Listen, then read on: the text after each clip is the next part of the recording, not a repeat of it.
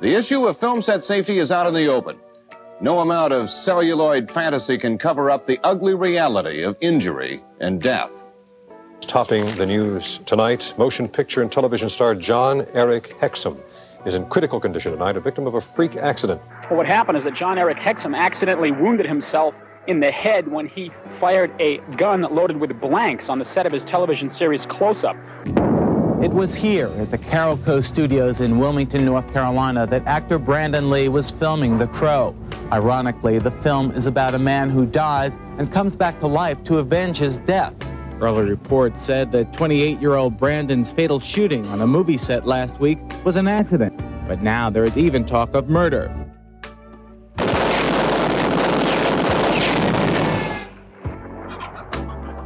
On the set of Rust, investigators now confirm Alec Baldwin fired a single live bullet that traveled through the body of cinematographer Helena Hutchins and became lodged in the shoulder of director Joel Souza. Baldwin was handed a Colt 45 revolver he was told was safe to use before squeezing the trigger. I've been ordered by the sheriff's department in Santa Fe. I can't answer any questions about the investigation. I can't. Mm-hmm. It's an active investigation in terms of a woman died. She was my friend. She was my friend. We were a very, very, excuse me, we were a very, very, you know, well-oiled crew shooting a film together, and then this horrible event happened. Let's go home. We gave Go you everything home. we could Thank you. possibly give you. Okay? Thank you. Go home. Condolences. Thank you. Now turn it off. Live from Los Angeles, 911, what is your emergency? Here in Hollywood now, two counts of murder. injury and death. shocking new details. that has stunned the entertainment world. Um, this makes me a little nervous. The hair stood up on my arms. Just like in the movies. What do you call this thing anyway? Death. in entertainment. in, entertainment. Hello, everybody. Hey, what's going on, Hello. guys? Hey. Welcome to another week, another Monday, another death in entertainment. Another one. Another one. Jeez. My name is Kyle Plouffe. My name is Mark Mulcairn. And I'm Alejandro Dowling. and boy, do we have some stories for you today. Oh, some rough ones. Uh, recently, you guys, I'm sure, have seen on the news somewhere that Alec Baldwin misfired a prop gun on set during a movie shoot in Santa Fe, New Mexico. People are like, oh my God, how could this happen? Well, this has happened multiple times already, Not the first one. and we're going to talk about each and every one. But it is hopefully the last one. Hopefully, Yeah. Let's hope some big structural changes are done after this. Yeah. It is crazy because I did say prop gun, but I didn't realize until all these, you know, stories were coming out that they actually use real guns and it's just blanks that they put in. Yeah. And blanks are the same as real bullets just without any gunpowder. Why? Haven't they Especially- mastered any better way of doing this? You would think so, but the first one happened in what year? 1984. Wow. 1984. So yeah, that's older than I am. I imagine like on the old 37 years. on like the old like silent movies and stuff and even before that how many people does probably 10 people a, a movie got killed you know you could understand like how many people before like any osha or any you know safety precautions were ever even paid attention to Yeah, they just had a pack of guys. 50% of people died a day in the in the old wild west anyway Yeah, they weren't even accounted for. yeah they just, they just threw them in a pit Next. These days, you have special effects that can take you anywhere. yeah And yet, still using real guns. Still uh, need that authentic pop. Yeah. It's a uh it's a problem and we're going to get to the bottom of it. and we're gonna fix it okay Yeah. We're going to solve it. We got some questions to answer here. within this podcast it will be solved and with that, with that we go First to up. the year 1984, And the the, year- same year that George Orwell Hey. wrote about. in the year of our lord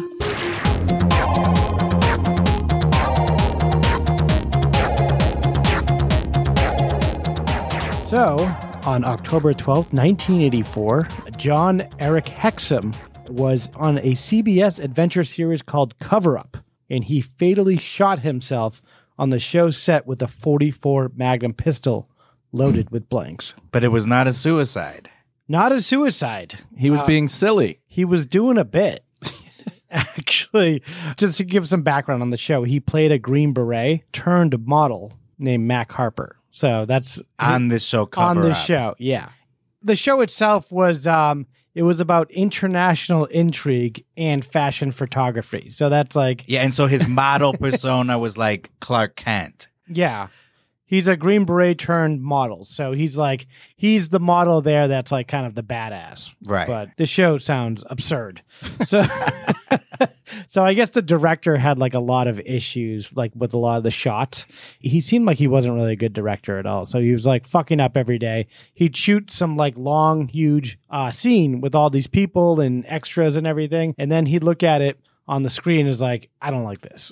And then he'd make everyone do it again. And this guy, John Eric, was getting so angry. And I think he was trying to do a bit with his uh, uh, the other crew and stuff to kind of like keep everyone jovial, and entertain, entertain and happy. everybody and yeah. also pass the time.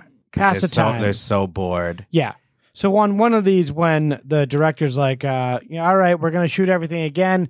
It's going to take like another, you know, 10, 15 hours until we wrap. He jokingly took a gun, put it to his head, Mm. thinking they were either blanks or it was just empty. And he shot himself in the head. When Hexam did this, who's the audience exactly? Uh, he's doing this in front Crew of members. yeah. crew and some of the cast and okay. stuff. Yeah. So the impact from the blast fractured his skull, driving a bone fragment the size of a quarter into his brain and causing massive hemorrhaging in his brain. Ouch. So whether or not there was actually anything in the chamber, I'm really not sure. It was a blank. Yeah, I guess it was just Yeah. a blank and he just he must have just put it so close to his fucking head. Yeah, that- those are dangerous up close. Blank doesn't mean that nothing is going to be discharged. I didn't know that. I thought a blank just kind of it was just a puff of air and it just didn't Oh no. didn't go anywhere, but some fragments do come out. Yeah, yeah, it's a blast. Yeah, it is the same as uh, a it's not a blast. as a cartridge, which is what people refer to as a bullet. They're really called cartridges, which is like the casing and the bullet, which is the tip that comes off, and that literally came off in this instance and went right through his head. Yeah, I was like, wait a second, what is actually going into his head? Because I thought blank meant fucking blank. like one of those poppers where you just like feed the paper through, and it would be like pow pow pow when we Yeah. were kids.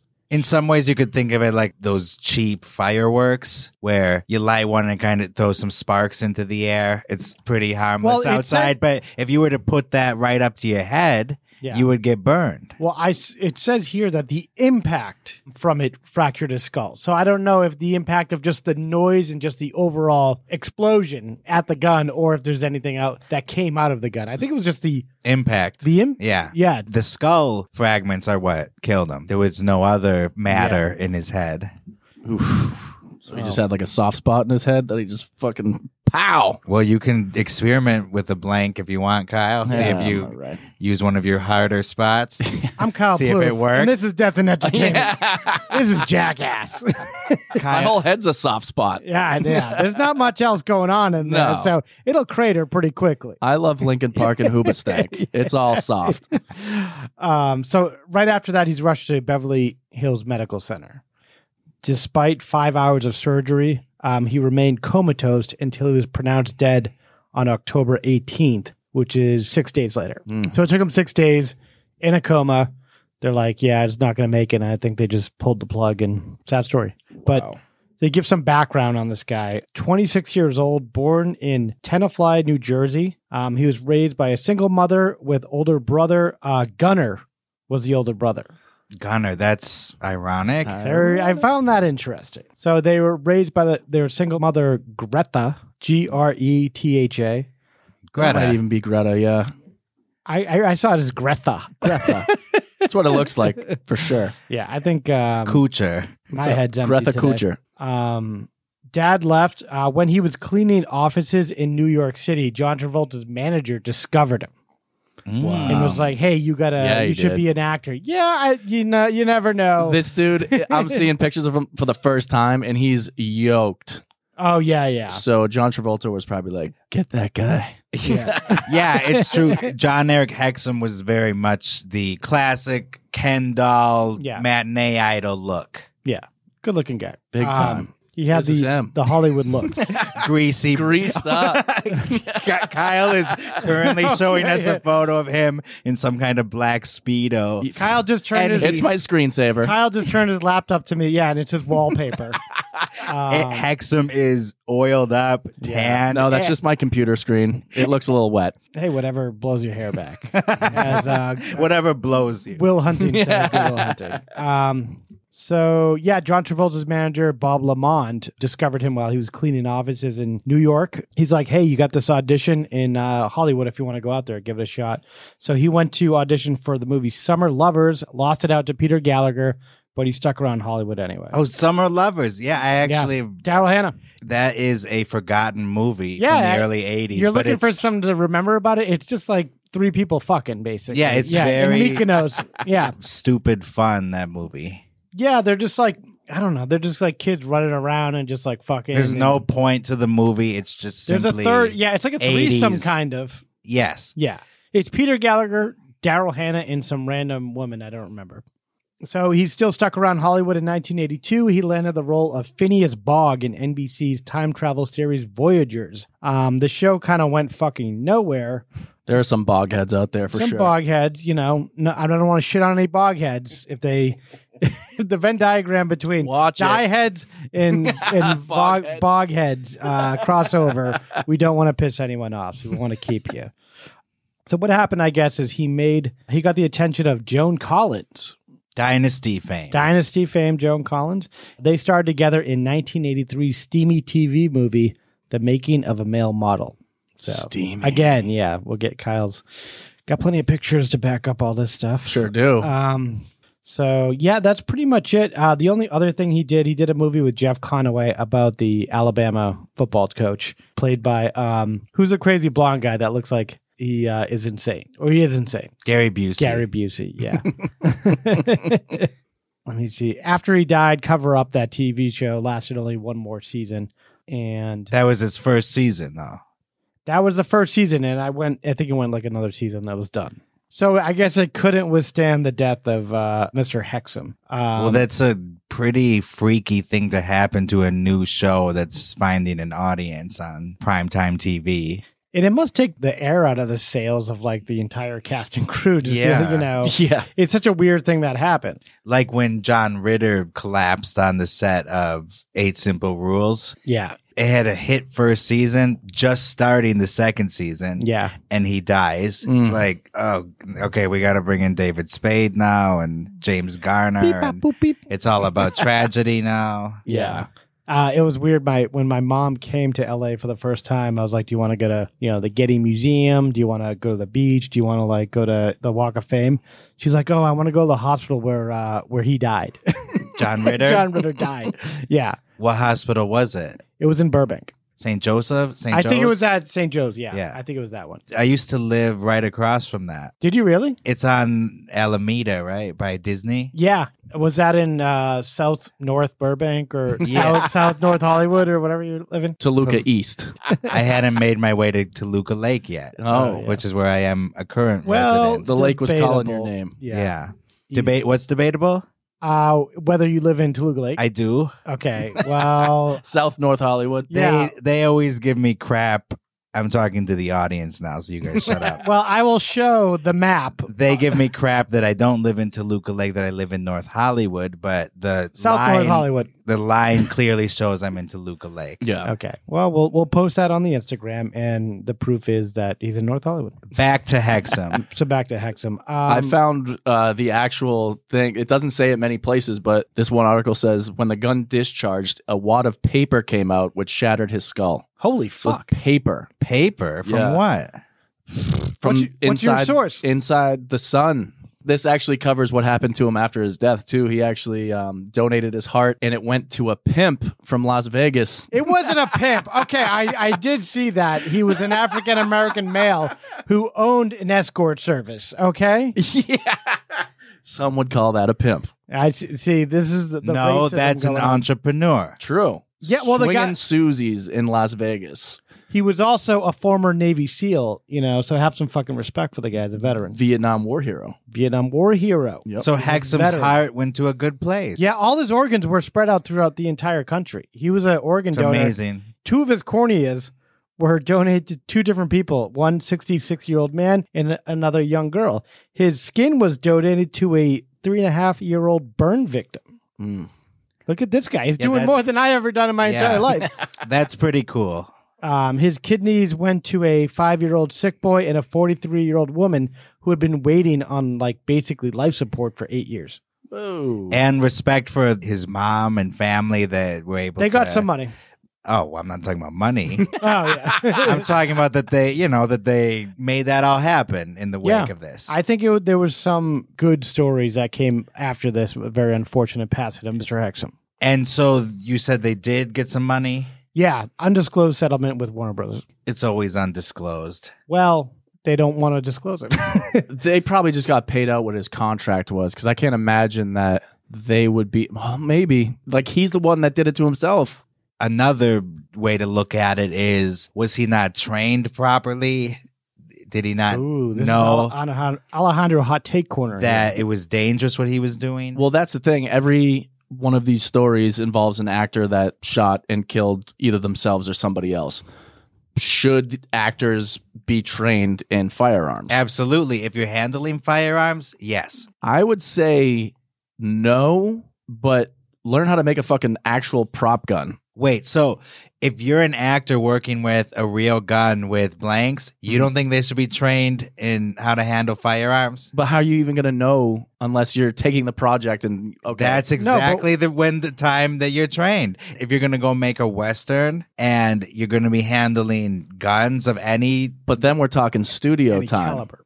We're talking studios Good. aren't going to want to pay out to Great. have you trained. are you, the- What are you, a studio shill or something? No, Yeah. I'm Yeah, just, are you I'm on getting in the- retainer? I'm getting in the head of a scumbag studio owner that doesn't want to shell out all this money. Are you 'cause doing a there's character? guns and everything. Studios make and spend obscene amounts of money, and they can fork over a little extra to train actors and other crew members to safely use weapons and props. But it's always on smaller budget things Of- Always that this shit happens. cutting Mm-hmm. You know, you- corners. You don't see on Saving Private Ryan. There's like a fucking million guns in there. Like you know, half a million people died in that movie.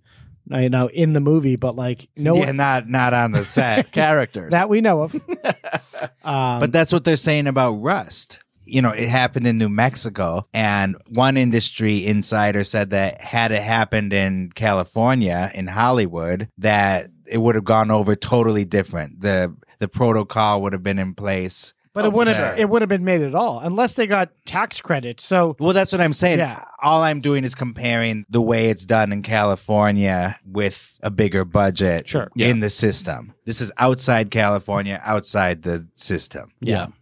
There are a number of problems that we're going to talk about with that one. But first, we go to 1993. are we done with hexum we are done with Yes. Hexum. that's it That's it. That's it on Hexum. Uh, well, That's all hi- she wrote. the episode was broadcast November 3rd, 1984, two weeks after his death. So they kind of were, you know, wrapping these things up pretty quickly. so they moved on. and it was dedicated to him. It was dedicated to him. Yeah, that was a big dedication to him. I don't have the exact wording of that. You should look that up. They if they said something really nice. Yeah. It'd be a nice way to end his segment. Oh, There he is. When a star dies, its light continues to shine across the universe for millennia. Like a coffee commercial. John Eric Hexum died in October of this year, but the lives he touched will continue to be brightened by his light forever. and ever. Forever and ever. That was a pretty nice dedication. Nice dedication. Yeah. that was. I would love that kind of dedication when you know when I croak. Yeah. On the s- similar circumstances. yeah. no, no. No, let's hope not. Don't touch uh, kids. don't touch guns. Don't touch kids. touch kids. What am I, Michael Jackson? I was in the middle of two thoughts. I was going Holy to say. smoke. I was going It to say sounds like you were in the middle of one thought. I was gonna say, kids, do not touch guns on the set of uh, low budget TV shows. the lesson I think is don't try to entertain the crew members by shooting yourself with a prop gun. Don't do a bit with a live gun. Grab a joke book. Tell some gainers. Yeah, or Yeah. tell a story from your life. Tell some gainers. Go take a walk. Yeah. Don't shoot yourself. Break dance, in the moonwalk head. somewhere. So yeah, that was it, and uh, they moved on, and so are we. We're going to be moving on to the next death, which is 1993. Oh my god.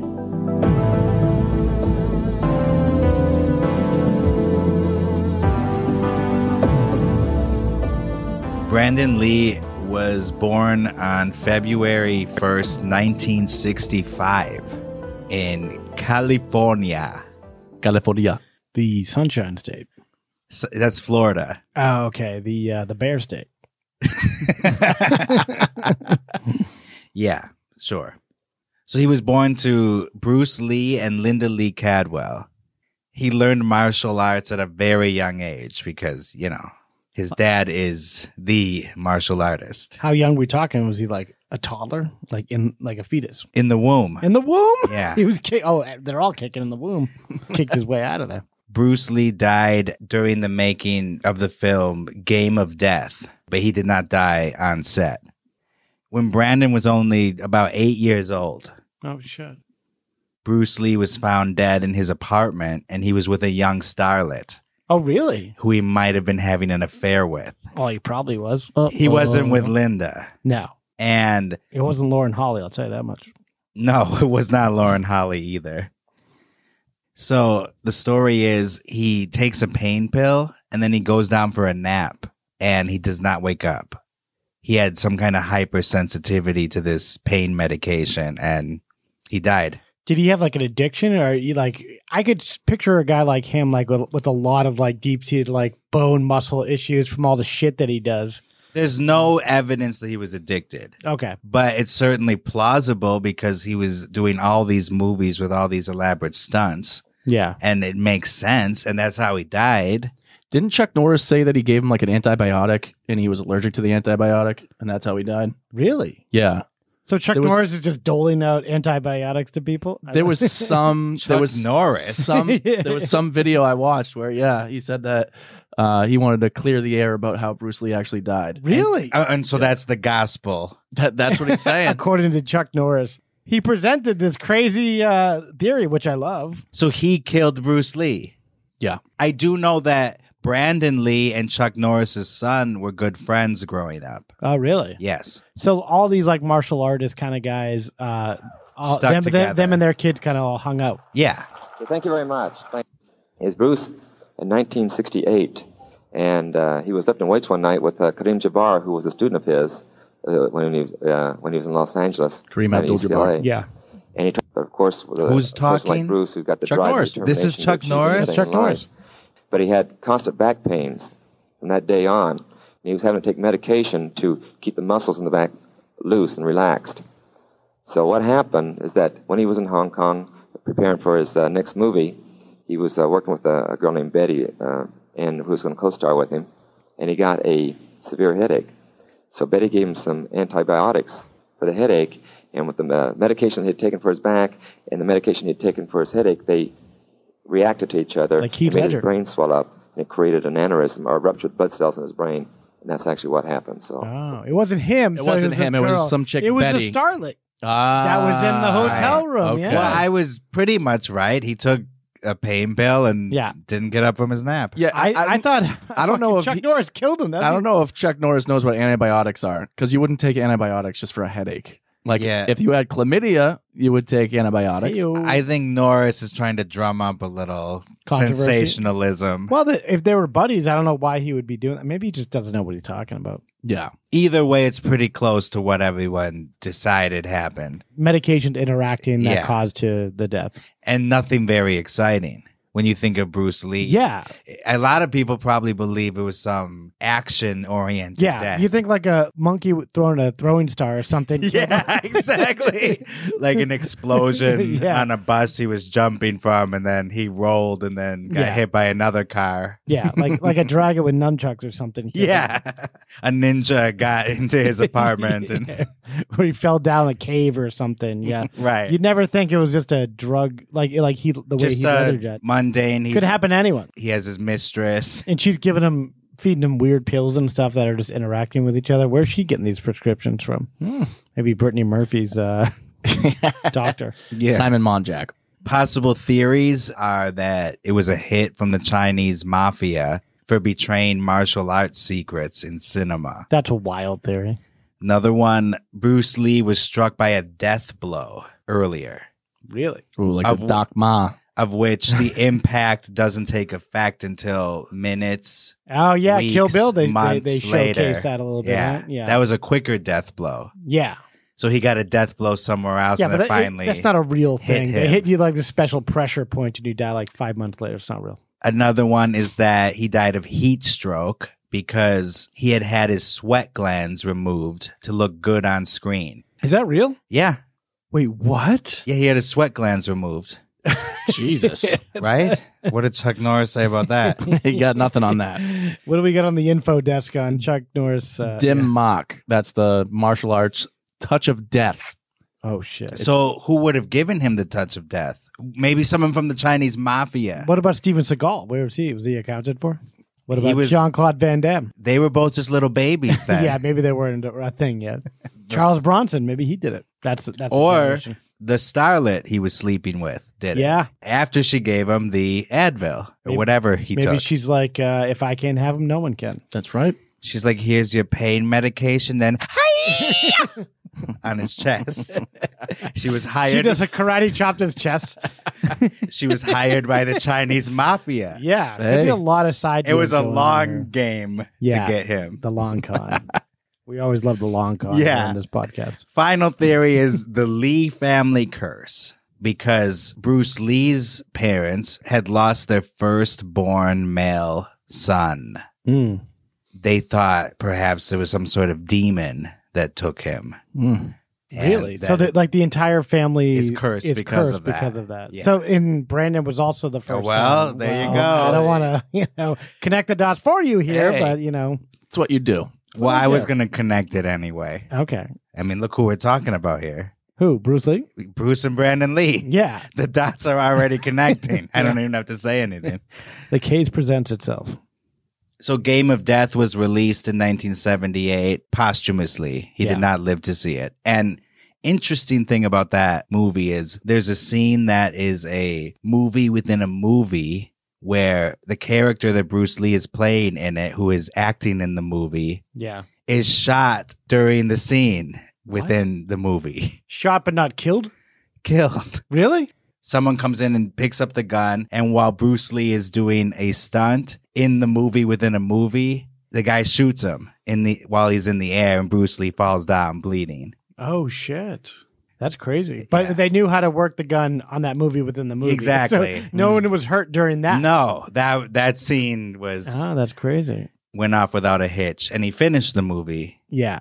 So Brandon clearly there's some trauma there, tragedy to deal with. And in his teens, he had identity struggles because it can't be easy to be the son of Bruce Lee. Dead so Dad? that's why he becomes rebellious Yeah. growing into his teens. Oh, he was biracial too. He had a, A, white, mom, and, yeah, and, yeah, dad, and a yeah. Bruce Lee dad. and a Bruce Lee dad. Yeah, not just any Asian fella. also, just to live up to his dad. Yeah. You can imagine That shadow must have been a pretty big one. And so at one point, he even trades martial arts for soccer. Really? Yeah. He hated training in dojos because they would have large photos of his dad hanging up. God. Ah, I so hate he had that all film. these kind of identity issues, which is why he started playing soccer and acted rebellious. Yeah. He But- left the dojo, if you will. He goes to New York City and studies acting at the Lee Strasberg Institute. And uh, I'm throwing this fact in because I know you guys will get excited. He majored in theater Where at? at Emerson College in Boston. Oh, really? Get out of here. Boston. Emerson, motherfucker. I hate those Emerson people that are out here. There's so many of them. Oh, tons. Yeah. They have a campus for Emerson out here now. They do, yeah. Yeah. You know who else went to Emerson? Dennis Leary and David Cross went there. And Dennis ended up teaching at Emerson. And Jay Leno banging went One of the there. students who became his wife. Really? Yeah. That's scandalous. So he got a lot out of that Yeah. experience. Sure did. Oh, Jay Leno. and things are starting to cook for him now. He's a real actor. Don't get me wrong, when he's out of his teen years, he has so much respect for his dad. It's not like he was one of those kids that's like, screw you, dad. I'm not interested in anything that has to do with you. He really He, was res- a kid in mourning trying to find his own way. Like he didn't want to do exactly what his dad did. He wanted to make a name for himself. Yeah. it That's seemed like. exactly it. When you're seeing pictures of your dad everywhere, you got to get away from that. It's going to make you sad, upset. It's like Nicolas Cage, why he changed his name from Coppola. Yeah. He wanted to escape like the shadow of his family that was very successful. I would do the opposite. I'd, I'd lean right into that and just do whatever made me money in the easiest possible way. Don't you know who I am? yeah. Do you know who my father is? Yeah, just screaming it from fucking rooftops. yeah. Well, he did keep the Lee name. That's a fairly common, like Coppola and Lee are two very different. The names. apple didn't fall far from the tree. Exactly. So he continues training as a martial artist. Mm-hmm. Mhm. And he was doing his dad's program, I guess you could call it, that Bruce Lee created called Jeet Kune Do. And when asked, What the hell is that? yeah, when asked, what the hell is that? But he hesitates to say that it's his dad's version of martial arts. Instead, he says, yes, I'm studying Jeet Kune Do, but it's my own interpretation of it. He's never quite comfortable in totally exploiting his dad's name or thinking that he has any natural talent for it. I like this guy. Yeah, he's humble. Yeah. Yeah. Is what I'm getting at. So in 1986, he appeared in the TV movie Kung Fu the Movie, which followed the David Carradine series. And then that got him some notice. So then he starred in this spin off called Kung Fu the Next Generation, but then that failed. I remember that show. But yeah, he's a rising star. And so then he appeared in a couple of action flicks in the early 90s called Showdown in Little Tokyo and Rapid Fire.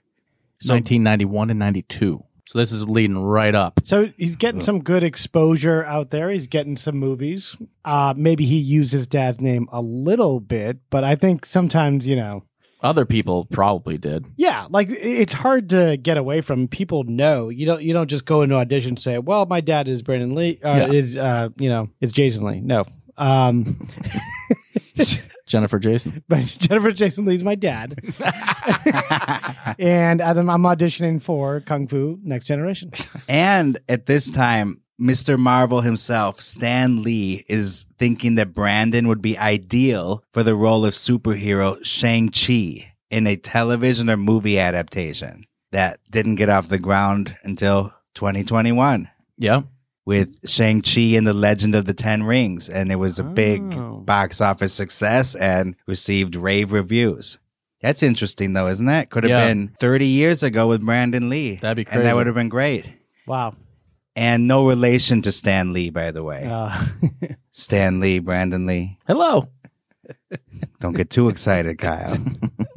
and then get this Brandon turns down the role of his father in Dragon, the Bruce Lee story. He gets offered the role to play his dad. he really did. yes. Wow. Why didn't you do that? Why not? Because he said it would be awkward. That would be weird.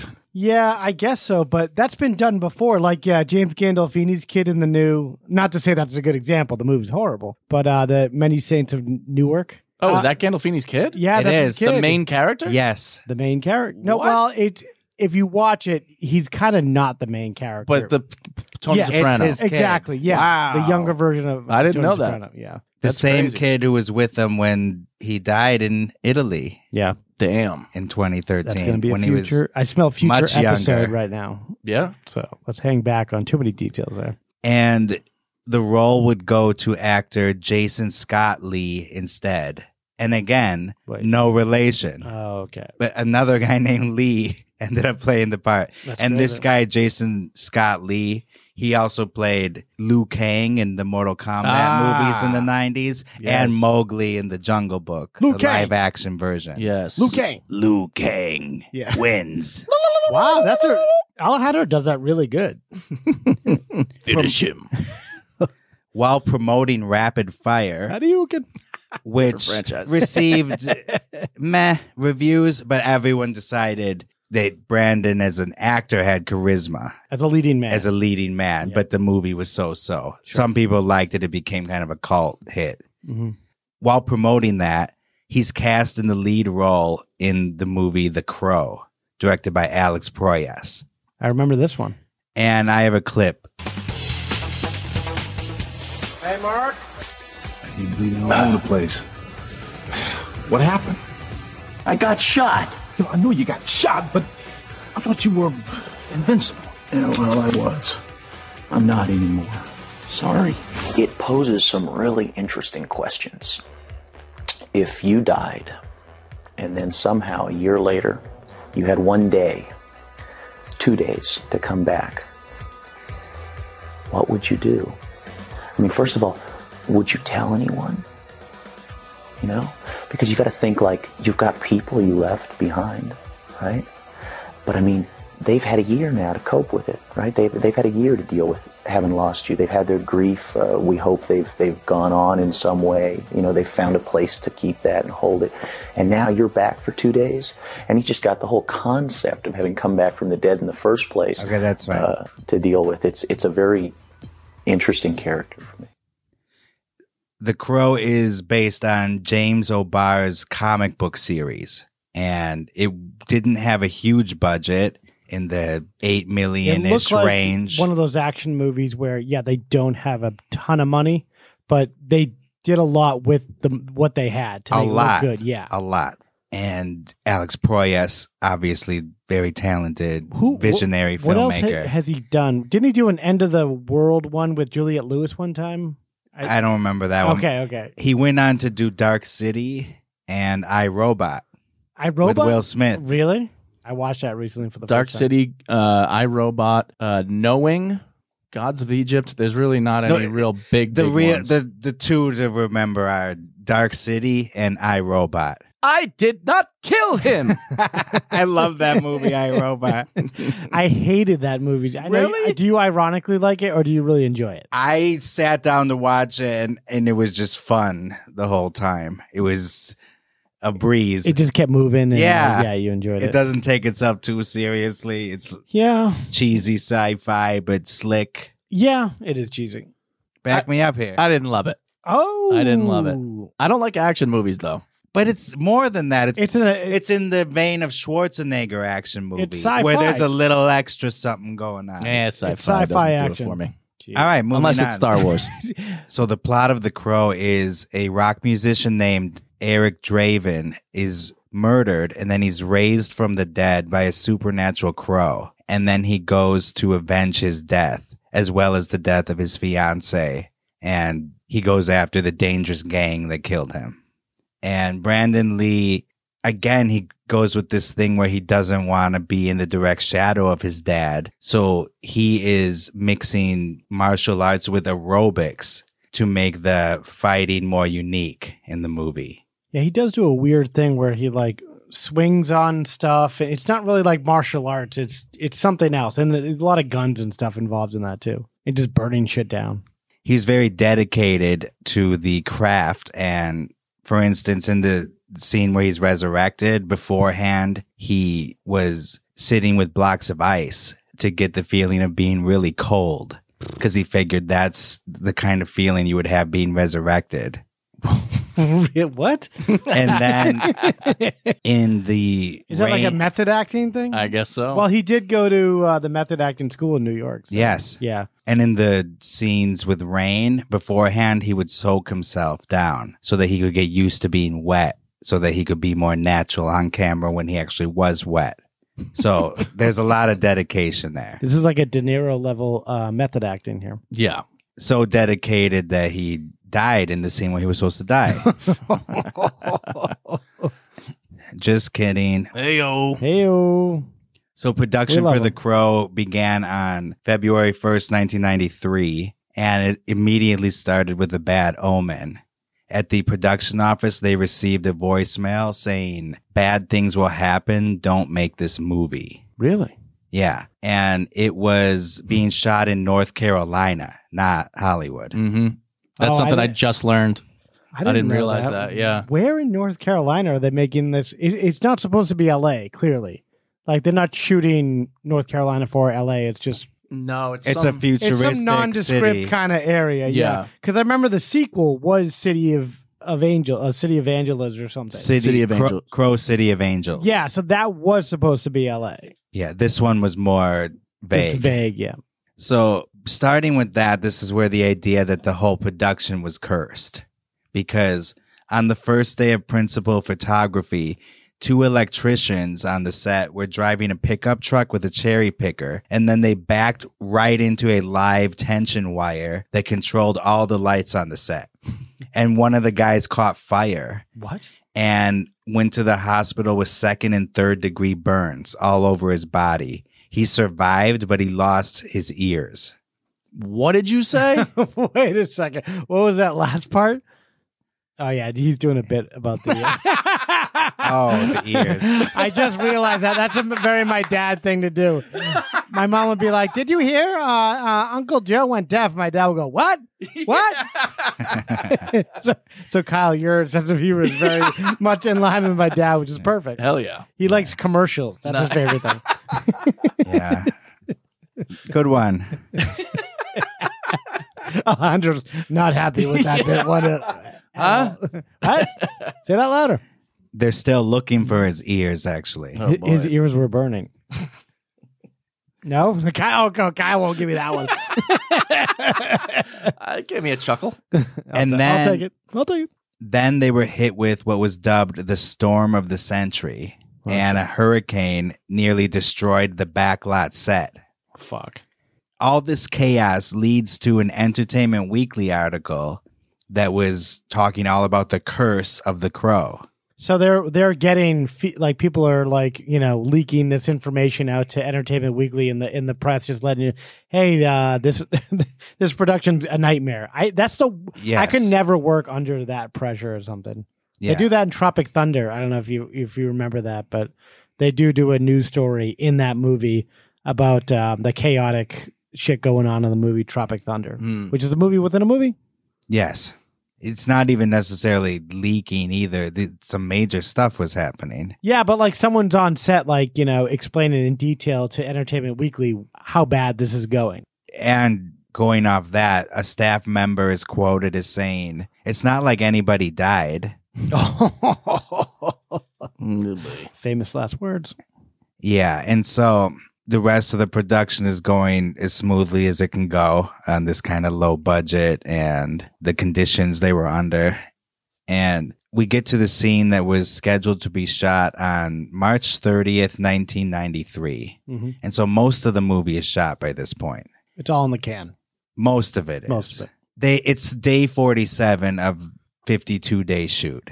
That seems So- uh, long, but were, were they scheduled for for that amount of time? I wonder. Like, or do they just like, you know, the, the they got the fucking storm, they got all this shit. There were happening. some It delays, keeps extended. yes. Yeah. the scene in question is essential to the movie. It's the scene where Draven is murdered. What's supposed to happen is Draven, the rock musician, played by Brandon Lee, walks into his apartment and he sees that his fiance is being beaten and raped. As he's walking in holding groceries, a thug shoots him with a Wesson Magnum revolver. Then he's killed interesting about that is it wasn't supposed to be that way. The scene was supposed to be him walking in and then a knife is thrown at him. Makeup artist Lance Anderson says that he was preparing a harness for Lee to catch the knife as he enters. But then it was changed last minute by the director to being shot by a gun. So it was supposed to be a knife. Oh shit. So basically, they were all planning for this knife shot. Yeah. So much so that they were making a harness. So the director last minute Yeah. decides, changes it. hey, I have some great idea because based on, you know, we already did a knife thing like last scene maybe, and he wants to change it up. Yeah. So now they do that scene, and the main thug is a character named Fun Boy, played by the actor Michael Massey, in his second movie role. Hmm. So they do the scene, and Massey has the prop gun, and shoots Brandon Lee as he's entering. And so then Lee drops down, and then everybody's waiting for him to get up, still waiting. Yeah. He stays down. Then they realize something's wrong. Yeah, what's really messed up about this actual scene is when he gets shot, he was um it was scripted that he would fall forward and when he got shot, he fell backwards. So like the crew started laughing cuz they thought he was playing a joke. And then they realized that he was actually shot and they ran up to him and uh were taking his pulse. The medic was there and within 3 minutes he was dead.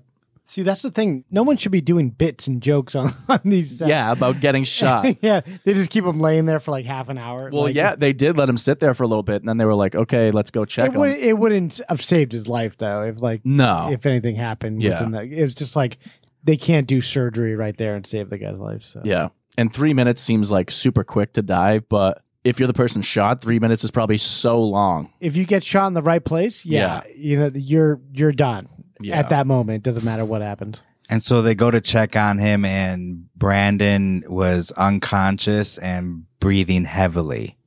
And at first, he had a regular pulse, but then within a few minutes, it slowed way down, and there was no visible blood.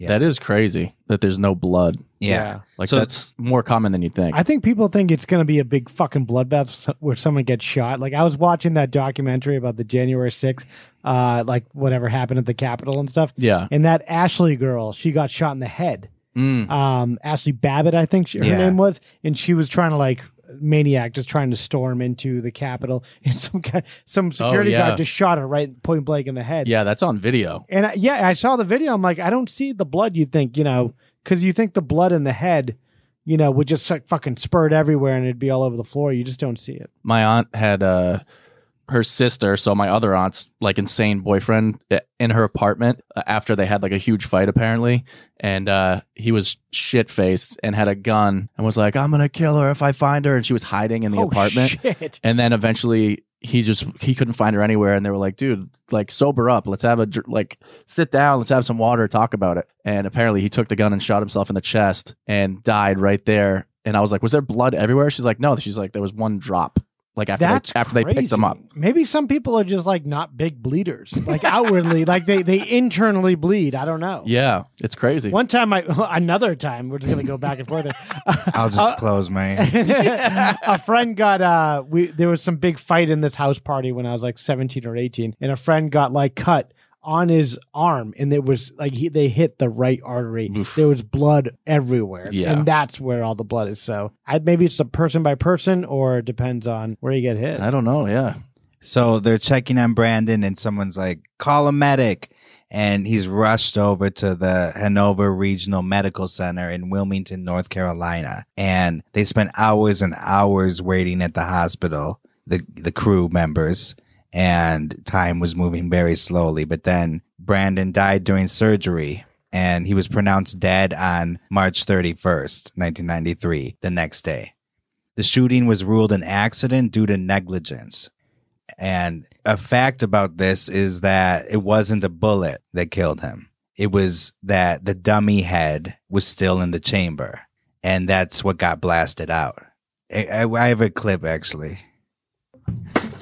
These are different caliber dummy rounds that we have. And the whole goal to making dummy rounds is to make an imitation round that would lead the viewer to believe that it is a live round. So this is the dummy round and this is the live round.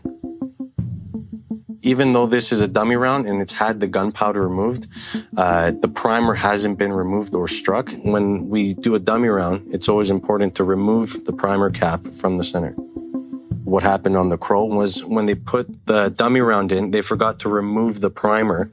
And what happens is, again, that primer has enough force to dislodge the lead round and actually push it into the barrel. We're actually going to pull the trigger and it'll have just enough force to lodge the, the round in there. So you can see in there our dummy round. We'll index it. Three, two, one. So just with that simple action, that little snap, the the cap's gone off, no gunpowder, but what we'll be able to prove is the hung round inside the barrel. Oh, wow.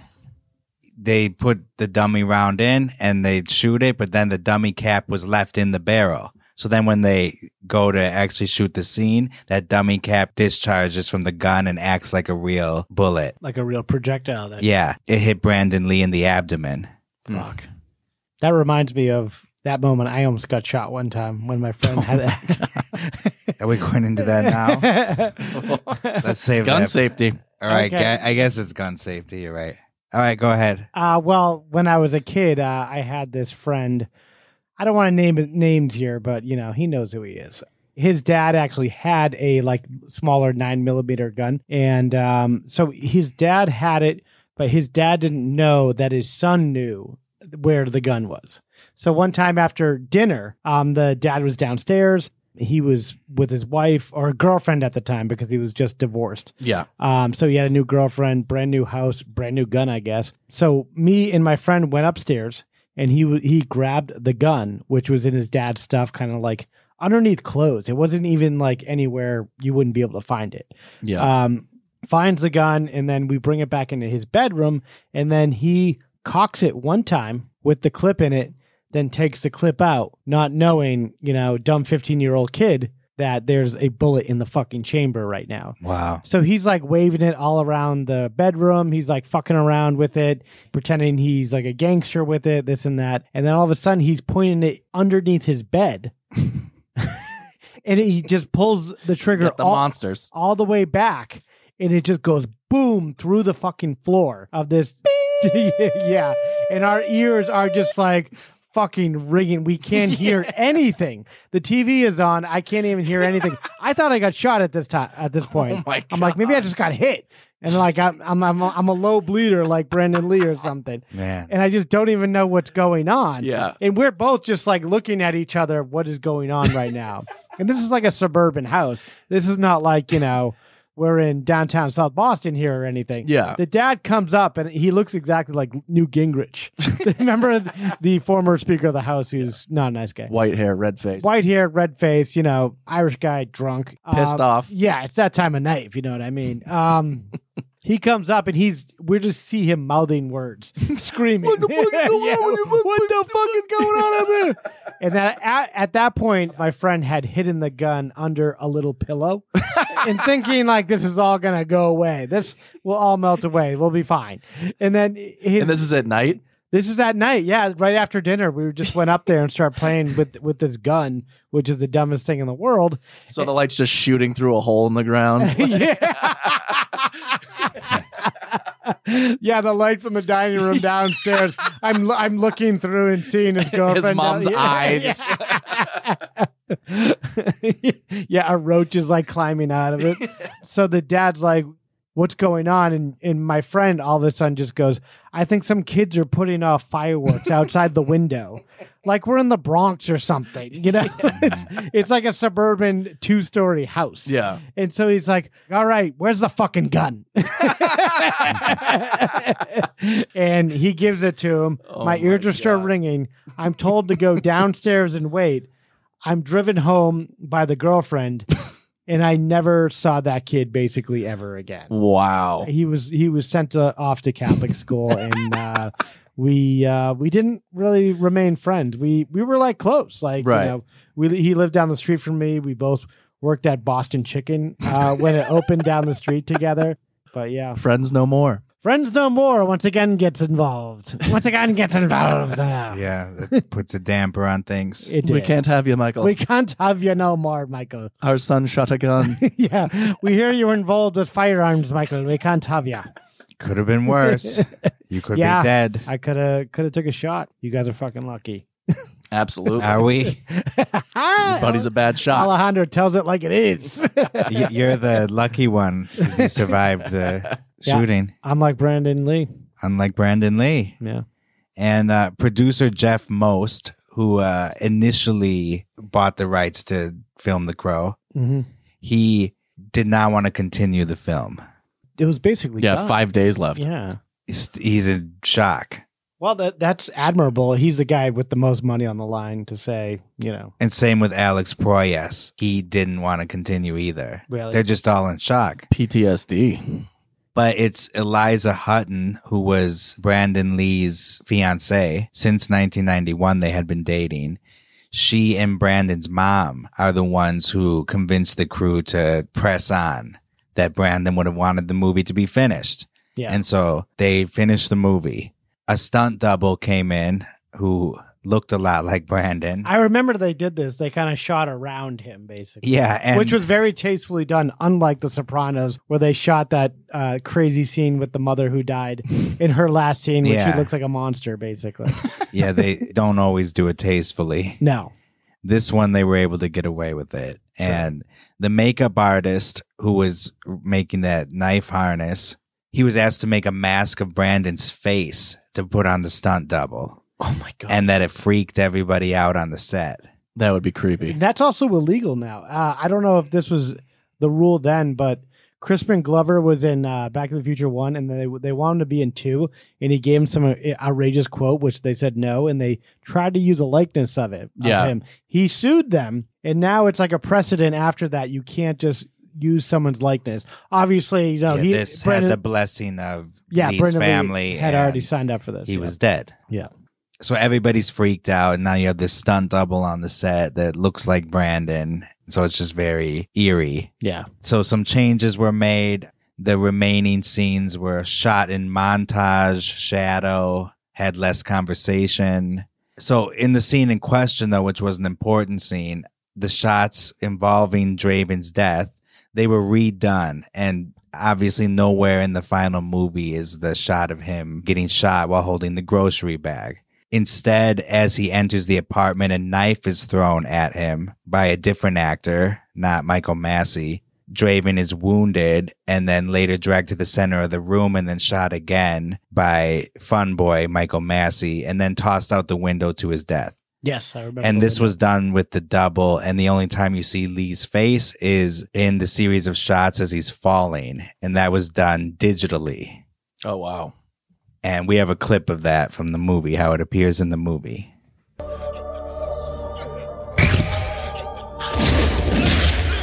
So all these shots are the body double. Yeah. Wow. Yeah. And as he's falling there, that was digitally added. You can tell. Yeah. When you study it. It moves so quick though. It's hard Yeah. to- It moves quick. It's impressionistic and it's hard to spot. So that's how they solved that issue.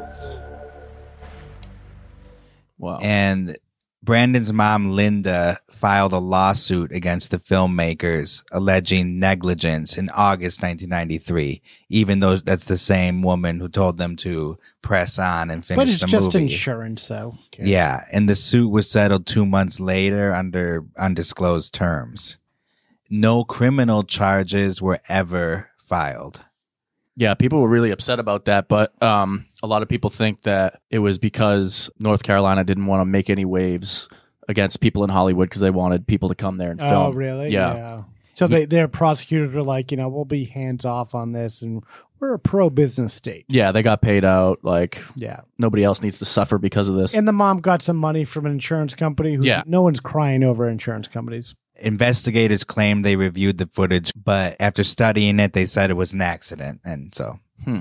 no further inquiries Case were made. closed. Case closed. Case Mm. clue. And then the other thing is there are rumors that the studio just cut too many corners and that the experts just weren't there on the set and Well, that, that- this that's was a the assumption. massive mistake, one that a pro should not be making. They were handling these dummy bullets and that should never have happened. Yeah. Whoever's in charge of that wasn't doing their job, but none of this stuff was ever pursued. So we'll never know exactly what happened. And there's no direct name associated with who was handling that. Yeah. And I'm sure, you know, it's a lesson learned in the business, and people, you know. A big lesson learned. Yeah. And I have one more clip of Michael Massey. Michael Massey, the guy, is the person who actually pulled the trigger, the actor, and he did not fare well after all this stuff. Oh, no, He farewelled. Oh, is he still left? no, he's dead. Um, Died in 2016 of cancer. And of course, you you have experienced a, a, a stunt in your life that w- went tragically awry. tragically awry, and it's uh, and I've never talked about this on camera, and it's something that I'm that I'm gonna live with. It's taken me took me the time it took to be able to not so much put it in perspective, but to be able to move on with my life. The thing is, it wasn't supposed to happen. You It know, that's- absolutely wasn't supposed to happen. I wasn't even supposed to be handling the gun in the scene till we started shooting the scene and the director changed it. Uh, it wasn't supposed to happen for a myriad of reasons. He was so far off that had it been a real gun, we wouldn't have been able to hit the side of a barn with it. You know, he it, it there was what the bottom line is. It did happen. He reportedly was a broken man afterwards, although it was his second movie and he went on to work a lot. So he stayed pretty busy despite being a broken man. Yeah. But yeah, he obviously was haunted by it. Yeah, well, that's a tough thing to kill someone. Yeah. I don't know a lot of people who have killed someone. I don't know anybody really. I know two people have been killed, but I didn't know the people who killed them. Oh, really? Yeah. Jeez. So, Dragon, the Bruce Lee story, premiered on April 28th, shortly after his death at Man's Chinese Theater, it was called at the time. And his mom afterwards said the movie did their family proud. And the movie's actually dedicated to Brandon with the quote, the key to immortality is first living a life worth remembering. That's And- rare that the family would actually be on board. A lot of times they come out of the movie, they're like, I fucking hate this shit. Hmm. And The Crow, also dedicated to Brandon, released in 1994, and it grossed over $50 million above its $23 million budget. And it received mostly positive reviews, notably the visual style and the commanding performance of Brandon Lee. Yeah. The New York Times called it a genre film of a high order, and the Washington Post noted that Lee haunts every frame.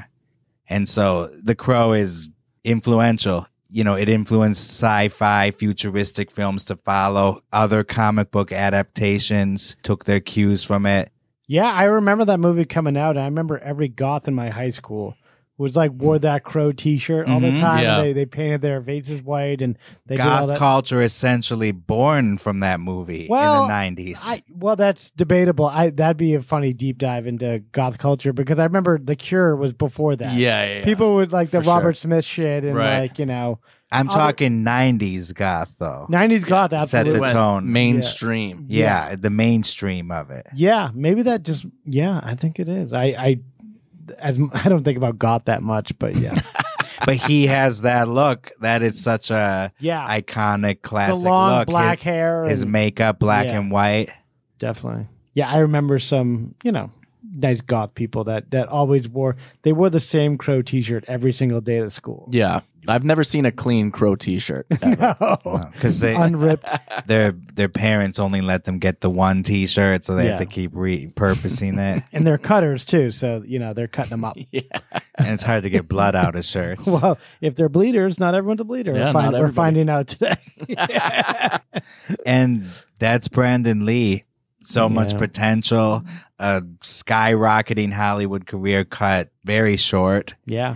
Just like his Shot dad. Very short. He would have shot very short. You're right. would've It would have take- been cut if they did the If they- original scene with the knives. Exactly. And you have so many not lasting effects necessarily in the film industry because we're going to get to that with Kyle in a second. But just Michael Massey, the guy who pulled the trigger, Lee's fiance, his family, Yeah. all the crew members were to this day, they're still broken up about it. because everyone takes some blame. Oh Mhm. yeah, yeah. ev- there's so many what ifs with this. Yeah. And if Brandon Lee had done Dragon, played his dad in Dragon, he would still be alive. Yeah. most likely. Most you never know. You never know. But he had that that curse on him, so you never know if it was destined to happen. Yeah, the curse. And then another theory is the same Chinese mafia who killed Bruce Lee killed Brandon Lee and put the bullet in the gun, but that's Wow, these Chi- debunked. this Chinese mafia is really good. that's They debunked. say what you will about the Chinese mafia, and I say a lot about them. They good. clear call sheets. They get Yeah. on set. Yeah. That is crazy. Yeah, they talk to key grips, and uh, th- they're involved in the craft services and stuff. debunked, of course, because it was not a real bullet. unless they did the long con with it and just. They knew what they were doing. They set up the negligent They wrote the script. atmosphere Yeah, on they- the set and just hoped that some idiot was gonna They got the load script the gun the on wrong the way. blacklist. They got the script on the blacklist. They recommended their nephew to be the arms trainer on the set. Yeah. And one last note about Brandon Lee is that he died at the age of 28, just missing the 27 club. Oh yeah. Mm. Womp womp. Jimi Hendrix, Kurt Cobain. And that was the last major accidental death from a gun on a movie set until Until October 2021.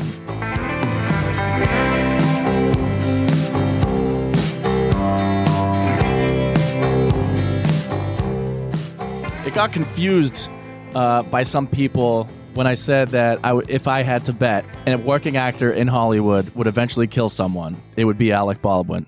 And people hit me up on Instagram and were like, What are you talking about? He's the nicest guy ever. Why would you ever think this guy would kill somebody? I was Who like, said First he's of the all, nicest guy?" kidding.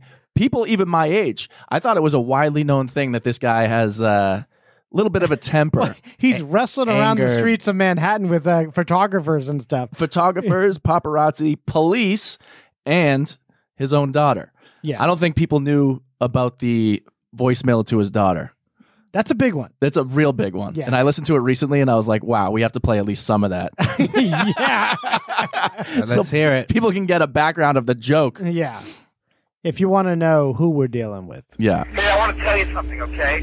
And I want to leave a message for you right now, because again, it's 10:30 here in New York on a Wednesday, and once again, I've made an ass of myself trying to get you a phone to call you at a specific time.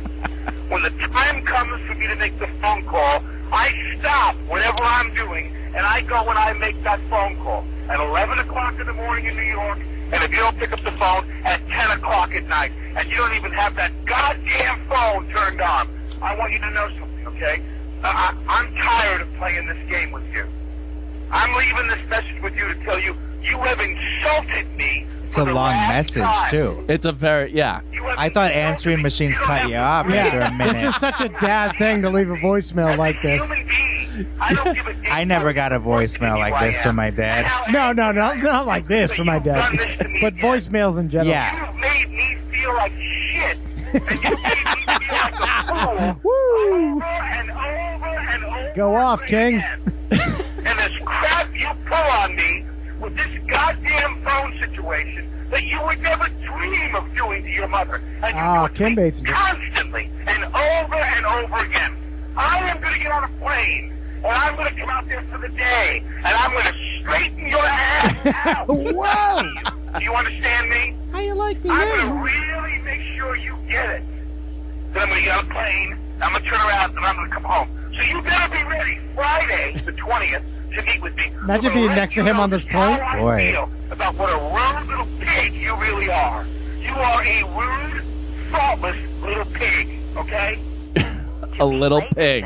He says pig twice. Um, She's 10 years old here. yeah, he goes. No, she's- "Yeah, she where you- was? no, no, she was 11. He goes 11 or 12 or however old you Yeah, are. yeah. Oh Yeah, he doesn't even know how old she is. Unclear on the age. what the fuck? He's, ele- even if she's 11, that's crazy. So I think even people my age uh, might have been too young for that. That was my when I was in high school. So that was between 2000 and 2003, probably when that. Oh. No, I think it was a little later. Was it? Yeah. I'm pretty sure I was in high school because I remember listening to it on the radio What a and laughing my ass off. maniac. yeah. on the Um, radio. What, what- what's playing that? Is that Jim in 94? Yes, I was about to say. Was it really? Yeah, Baltazar and Pebbles. yeah, we're pranking people. 94.5. so that anger, I thought a lot of people knew about it. Apparently they didn't, and they didn't quite get the joke, but that's what it's coming from. Clearly, we didn't know that he was going to shoot somebody by accident on a set. He's famously got in altercations with paparazzi. Yeah. Even other media people. Like there was one guy that wrote an article about him that was unflattering. And so then he knew the guy was gay. So he's like, I could stick my foot up your ass, but you would enjoy it too much. Oh, shit. So then Anderson Cooper went on and said, like, oh, that sounded a bit homophobic. Yeah. So then Alec Baldwin went on Howard Stern blasting Anderson Cooper. Oh wow. Yeah. yeah, he's a monster of a person. Very um, mean, angry. Great actor, though. Great, Hell you know of an what? actor. Great actor. I. It's hard not to say that, but you know he's he, he's great in everything he does. Mostly everything he does. Yeah. Really good at picking movies besides recently. Well, um, I'm thinking of on a plane, I was watching this one directed by Fred Wolf, of all people. He's associated with David Spade and was a writer on SNL Oh, in the 90s. A movie called Drunk Parents with Selma Hayek. That is one of the worst movies I ever made. watched You saw some of it? that, I yeah. saw the first 15 minutes. I, I- had to shut it off. I couldn't believe what I was seeing. It the movie's so bad, you cringe in a way you never thought you could cringe before. It's There's like, no real premise. It's just like oh, it's laughless Yeah. and it's just embarrassing. I think some people say like, "Oh, Alec Baldwin, you know, he's got plenty of money. He doesn't need to do any of this stuff." I don't know about that. Yeah. You know, he's got this fucking big place in Manhattan. Yeah. He's got a Long Island uh, house. You know, he's got two wives. Now he's got like a litter of kids. He's got like 11 kids he's leaving these crazy voicemails for now. So he's, that's a lot of voicemails, a lot of kids, and a lot of money Right. he's got to pay out. All his kids with Hillary Hilaria. Wow, we don't want we don't want to go down that path again of the Ilaria it thing. like, But having so many kids at that age. Yeah. I'm not judging. Yeah, he's no, like he's like older guy now, and he's like having Yeah, kids he's in when his he- when 60s. he's- yeah, like sixty. They have five young kids. Yeah. Six? Uh, do they have six now? They have like a crazy amount of I kids. think he has five with her, and I think he has this daughter Ireland with Kim Basinger, right? yeah. And the voicemail was in 2007, Okay. officially. The one we call her a fat. Oh, 2007? Yes. Oh, okay. Yeah. So it was college. Yeah. Yeah. Close enough. She was being a pig. She was a pig. 11 or 12 or however old you are. I'm getting on a plane and I'm going to straighten your ass out. yeah, I've heard he has issues on planes too. He got in a fight with a stewardess one time Right. because he wouldn't put his phone away.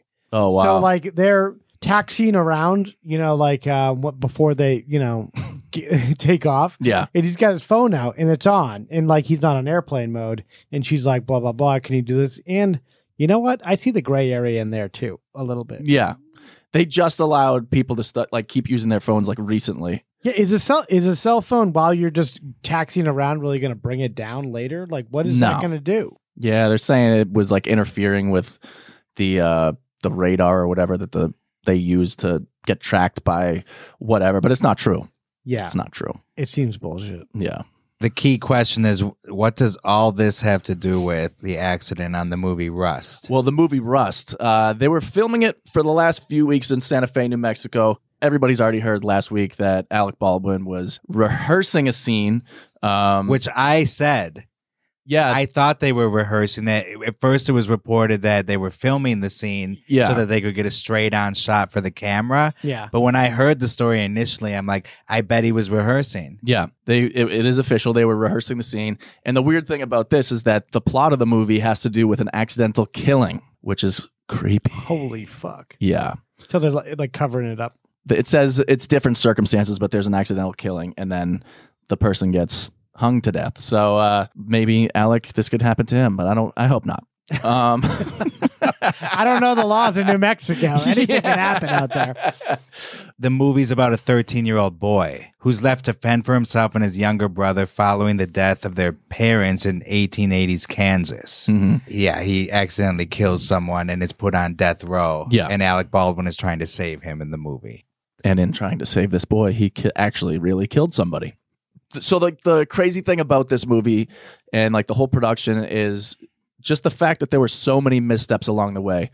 Apparently, days before, I think five days before, they had this scene that they were rehearsing where uh, the cinematographer Helena Hutchins was killed. A bunch of the crew handed in resignation letters because they said they were cutting corners the entire way. They didn't feel safe on set. They were revoking hotels that they said that they were already getting paid for. Oh My God, So these people were just going through hell. this is like a Weinstein production. Like, Yeah. it's just that cheap. And literally anybody who was in the union handed in resignation letters except for uh, one of the camera ops and Helena Hutchins. Oh fuck! So they were the only two that actually stayed. And then everybody else was replaced by non union. So that's strike number one.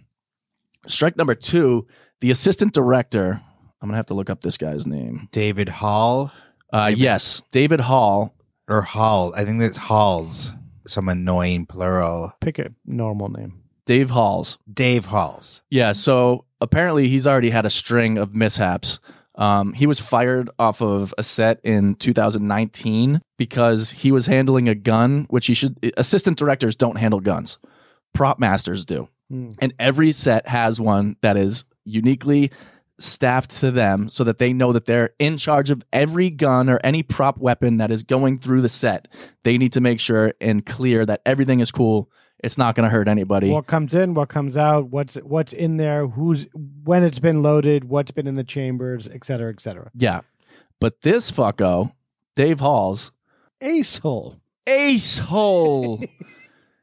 I got shot, you ace hole. Ace hole. He was removed from a set immediately after a prop gun was discharged. Production would not resume filming until Dave was off site. They did an incident report at the time, but because a gun was accidentally discharged. Yes. Jesus. Yeah, because he handed a gun off to somebody that dis- So was he got like discharged by a flagged as stuntman. like a fucking not great person Idiot. to do this. Yeah. Yeah. Ace hole. And flagged is a good word because I bet the people who are making Rust knew this about this guy. yeah, I would assume so, or they just didn't do their due diligence. Or they just knew like, you know, he's not the best, but we we can get what we can get on this budget. So this guy is just a total moron. And yeah, they probably got him on the cheap because he's probably not in favor in Hollywood. So they'll just give him whatever money he wants. This is purely speculation. But hey, let's get this idiot for cheap. We'll make sure he's not touching the guns, whatever. They allowed him to touch the guns, as well as this girl, Hannah Gutierrez. She's young, she's in her early 20s. And the reason she was working on this as a prop master, this was actually her first full time prop master gig and she is the daughter of like a big prop master in Los Angeles. Um, so she's pretty much like a rich kid that gets to come in and like do what my parents do. Nepotism. Yeah. And so But not do it as well. she was on a podcast recently right before they started filming that said she said she was like super nervous because she doesn't think she can handle the responsibility of a prop master that like has to Oh. handle guns. Who'd she say this to? She said it on a podcast before they Getting actually started hired? filming. hmm Wait, so she got hired and then was like talking on this podcast I with people see. saying, I don't know if I'm ready for it. And she acknowledges that she doesn't really have the background or skills or experience or anything in order to to do this job on a daily basis. Yeah. She's pretty much the opposite of Brandon Lee. Yeah. and, and I've heard of fake it till you make it, but I'm not sure that I'd fake being a prop Yeah. expert. Yeah, that's Caretaker of the Mm. gun. Yeah, to know that safety is in my hands and I'm not experienced, I just no yeah. Oh, thanks. Fake it till you make it's good if you're like a you know talk show host or you know or you know doing an open mic or something, but not fucking having people's lives in your hands. Yeah. she's like seen in these photos, this Gutierrez girl. She has her colored hair. She's like posing with the guns and all happily. Oh shit. She seems like a gun nut. Yeah. She seems like a fake cowboy. They got all these like weird Yeah. pictures of her, like pow pow. Like you would take at a mall kiosk where they like do the sepia photos of you dressed in like a saloon. Yeah. It's not good for someone to be doing it for the gram on set. right. No. You want someone that never heard of Instagram. Yeah. In you charge want of some the old gun. guy that sounds like a prospector who's like 85 years old, who's seen it all. He's been on Gunsmoke and stuff. And Yeah. He's worked it for, with every single person from Clint Eastwood to you name it. Yeah, absolutely.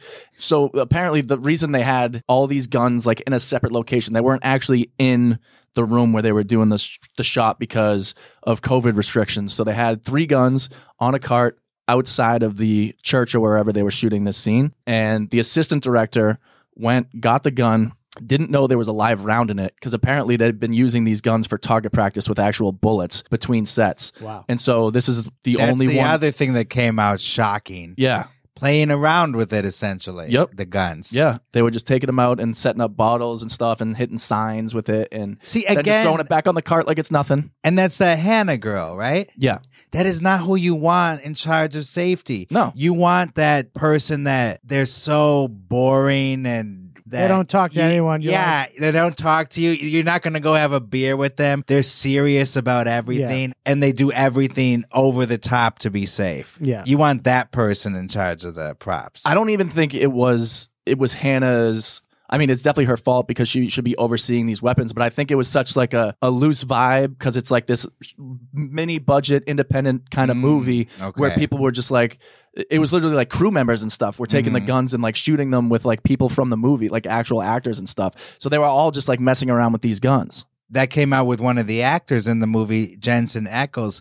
He said that he was told by the AD, "Here, pick out the gun you want to use in the scene." Yeah. Th- This is the intentional gun that we set up here for you and is prepped and ready to go. Like, hey, whatever gun you want to use here. Pretty fucking wild to do that. So apparently, when they were actually coming if- to film this scene, or at least do the rehearsal, like I said, the guns were on the cart outside because of COVID. So they went out.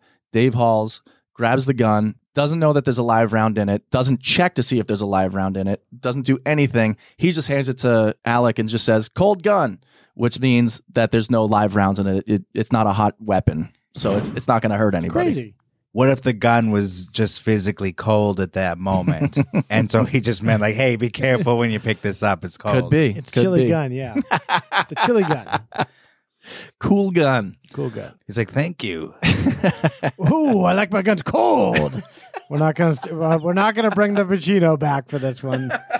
Sorry, let's not go down that road. Great big bullet. Oh, great ass. I want that gun on ice. Okay. so what's kind of unclear is how the assistant uh, how the you know Helena got hit and the director Joel Souza they were saying that they they might have been behind a camera they were doing like a down the barrel of the gun shot um but, they were rehearsing weren't they right but they were saying that even if they were rehearsing and they were doing the down the barrel of a gun shot where he's just pointing it directly at a camera like in a duel or something that they should have been enclosed in either a, a bulletproof case just in case or it should have been a remote camera operated on the side so like they wouldn't even be behind the camera the camera would just be there by itself Is this like industry standard, like Yes. the way they would typically do it in these scenarios? And these, Yeah. they just decide to do their own thing. Just Yeah. like you know, we have a low budget here. Nah, just we gonna know what we're We're doing. running and gunning, literally. Yeah. Yeah. I thought he was practicing twirling the gun from his belt or something. i hadn't heard that and i Ooh, was Alejandro's got some. i was side watching a bunch of in- information. interviews and stuff Okay. today He's got. a I, I hot tip. thought I heard something that it went off while he was Oh. rehearsing with it, just handling it, and Jesus. it misfired. Ah. but that's not what they were talking about on the news. No. Okay. Not Maybe I'm not- wrong. Not what I the saw. Alejandro special tip line. I think he's got his own. and I even watched a bunch Feed of them of from information. today. Yeah. Okay. Uh, well, I heard. I must have heard a false theory. So they were not filming, but they were like setting up the shot. Is that what you're saying? Yeah. Okay. They were blocking it out, as far as I know. But then it did just accidentally go off. Correct? He didn't shoot it, right? Or they were testing it with him shooting it. I think that's yet to be determined. I think that's in Okay. the investigation. they're not going to get ahead of it and just start throwing facts out there. You know, what we're hearing now is kind of stuff coming off the set from people that were there that are just talking reporters and shit, right? Yeah. So they say there's an article here from the LA Times that says Souza told the detective that the cast and crew had been preparing for the scene before lunch, then took a meal break around 12:30 p.m. When they returned, the director said he wasn't sure whether the gun was checked again. He also addressed the possibility of cast and crew bringing live ammunition and live rounds onto the set, which is nuts. For me, it looks like they were super bored on set. So at this point, they're like, we're not getting paid shit. We're bored. Um, you know, there's a lot of time in between shots, so we're just gonna start fucking shooting shit around. and it became like a thing. You know, everyone's like, "Oh, I can't wait till this scene's done. We can go shoot shit again in the desert." And yeah, I think people just start, you know, having fun and forgetting that gun safety is that important. Yeah, Alejandro is correct. In this article, it says when they came back from lunch, a creeping shadow prompted the camera to be moved to a different angle. As Baldwin was explaining how he was going to draw his gun and where his arm would be positioned, it discharged. Oh, okay. And so it hit Hutchins and Oh. then went In the chest. Yeah, went completely through her and then went into the director's, Joel uh, Sousa's shoulder. Jesus. So she was killed instantly and he was taken to a hospital and was released the next day. She did die instantly because they flew her to a hospital. She could have been dead already. Yeah. So she was pronounced dead at the hospital then. Probably, yeah. And do you want to play a little of the 911 call? Sure. Because this is a perfect representation of that chaos you were describing on the set. In the call, the script supervisor is the one talking. She's the one that makes the call. And you can just tell that there's confusion on the set. It's not as desperate as you would think. There's confusion, confusion, but there's also certainty in who's to blame. Yeah, there's certainty in who's to blame, which is Dave Halls. Yeah. Santa Fe Fire and EMS wants the location of emergency. N- uh, Bonanza Creek Ranch has had two people accidentally shot on a movie set by a prop gun. We need help immediately. Bonanza Creek Ranch, come on. Stay on the phone with me. We're going to get some help, okay? Okay. What is your name? Don't hang up, okay? Hold on just one second. It sounds like somebody else is calling for two ambulances. You better make sure. Good. Everybody should be. We need some help. Our director and our cameraman, is- camerawoman has been shot. Are they going to take him to the road? So was it loaded with a real bullet or one? We don't, I don't. I cannot tell you that. Okay. We have two injuries from a movie. Can she not done- tell you that because she doesn't know or for legal reasons? Okay, we're getting them out there already. She says, I cannot tell you that. Okay. Like this fucking that yelled Sounds like at me they at don't know. lunch because asking about revisions. This So- motherfucker, did you see him lean over my table and yell at me? He's supposed to check the guns. He's responsible for what happened. She's blaming Dave No, Halls no, no. immediately, saying he's, he was yelling at me. Did you hear that asshole yelling at me? Two I w- that I know of. I Holy was sitting, shit. we were rehearsing, and it went off, and I ran out. We all ran out. Is there any serious bleeding? I don't know. I ran out of the building. What we needed. Fine, I still have Ran out of the building. I Well, mean, What was there not a cell phone in front of her? Why does she have to run out of the building in order to call 911? Well, actually, that might be true that they they might not have been allowed to have things on set. But if they're shooting targets and stuff between shots, they probably all had gu- uh, guns.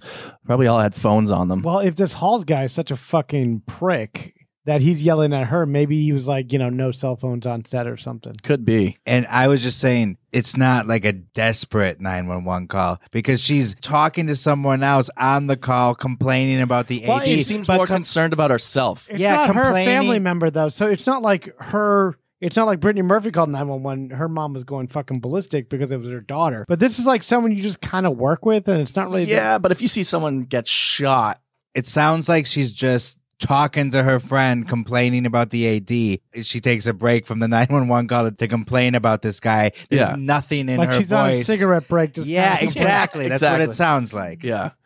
And I think we just found out Mark's a sociopath. Why Uh, is that? You're like, uh, it's just someone you kind of work with. You don't really Well, care. I, I'm trying to get in the mind of why this lady is so coldly expressing very little uh, compassion for this person. Well, there's so many miserable people in the entertainment industry on like the production level that Oh, I can yeah. see exactly this type of person that's literally just complaining about how they were treated o- over someone who's and while they're, bleeding they're in the getting street right now. questioned from the 911 re- uh, person, they're like, uh, "Hold on, I'm, I have, uh, I'm complaining to my friend." yeah, they're like, "Where exactly are you?" She's like, "Hey, this asshole was yelling at me. Did you guys hear this?" Yeah.